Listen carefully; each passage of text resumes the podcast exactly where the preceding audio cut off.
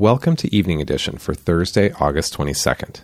Today, we launched our first local edition, put together by a journalist who's on the ground in Cairo. Go to evening edition.com to subscribe to daily updates from Egypt. Here are some of today's headlines. France calls for international intervention if Syrian use of chemical weapons is confirmed. Egypt's amended constitution moves forward. The Justice Department sues Texas over its voter ID law. President Obama announces a plan to reduce college costs. And North Korea reportedly faces a meth epidemic.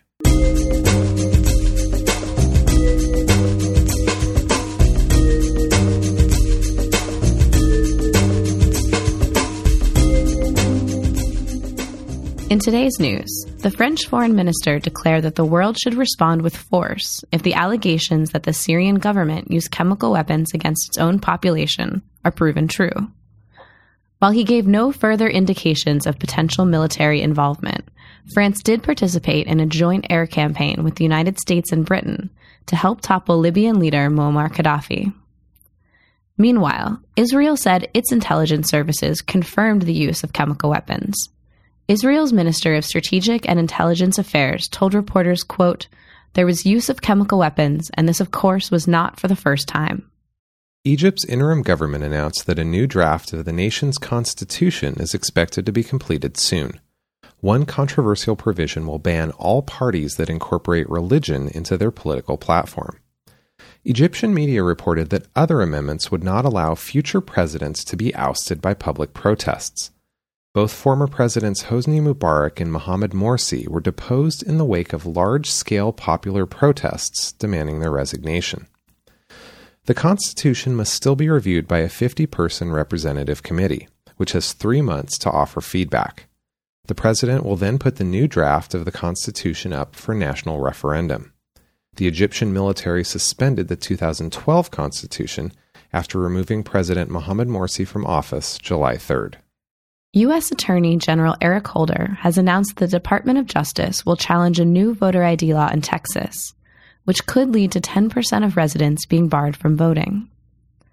The Justice Department will have to prove that the new law not only disproportionately targets minorities, but that it was the lawmaker's specific intent to do so.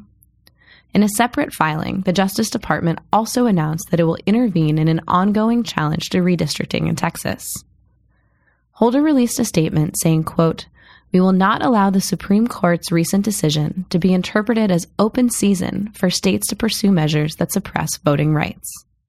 At the University of Buffalo, President Obama announced his plan to make college more affordable, saying that the country was facing, quote, a crisis in terms of college affordability and student debt, end quote. The plan proposes assigning ratings to colleges based on tuition, graduation rates, percentage of lower income students, and the debts and earnings of its graduates.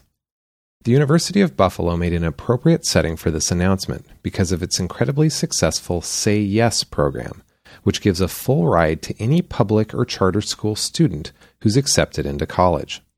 Obama hopes that starting in 2018, the rankings will be the basis for federal financial aid to students.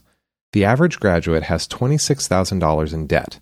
Only half of those who begin college graduate in six years, and loan defaults are rising. And finally, a new study by the North Korea Review says there is a crystal meth epidemic in the country, and in some northern provinces, nearly every adult had tried the drug, and 40 to 50% are seriously addicted.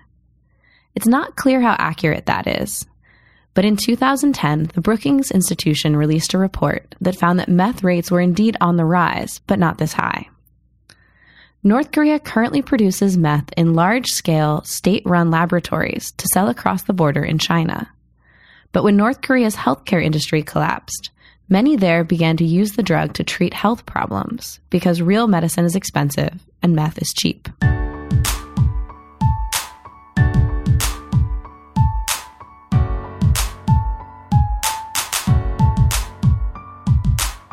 Miranda Mulligan is Evening Edition's editor in chief.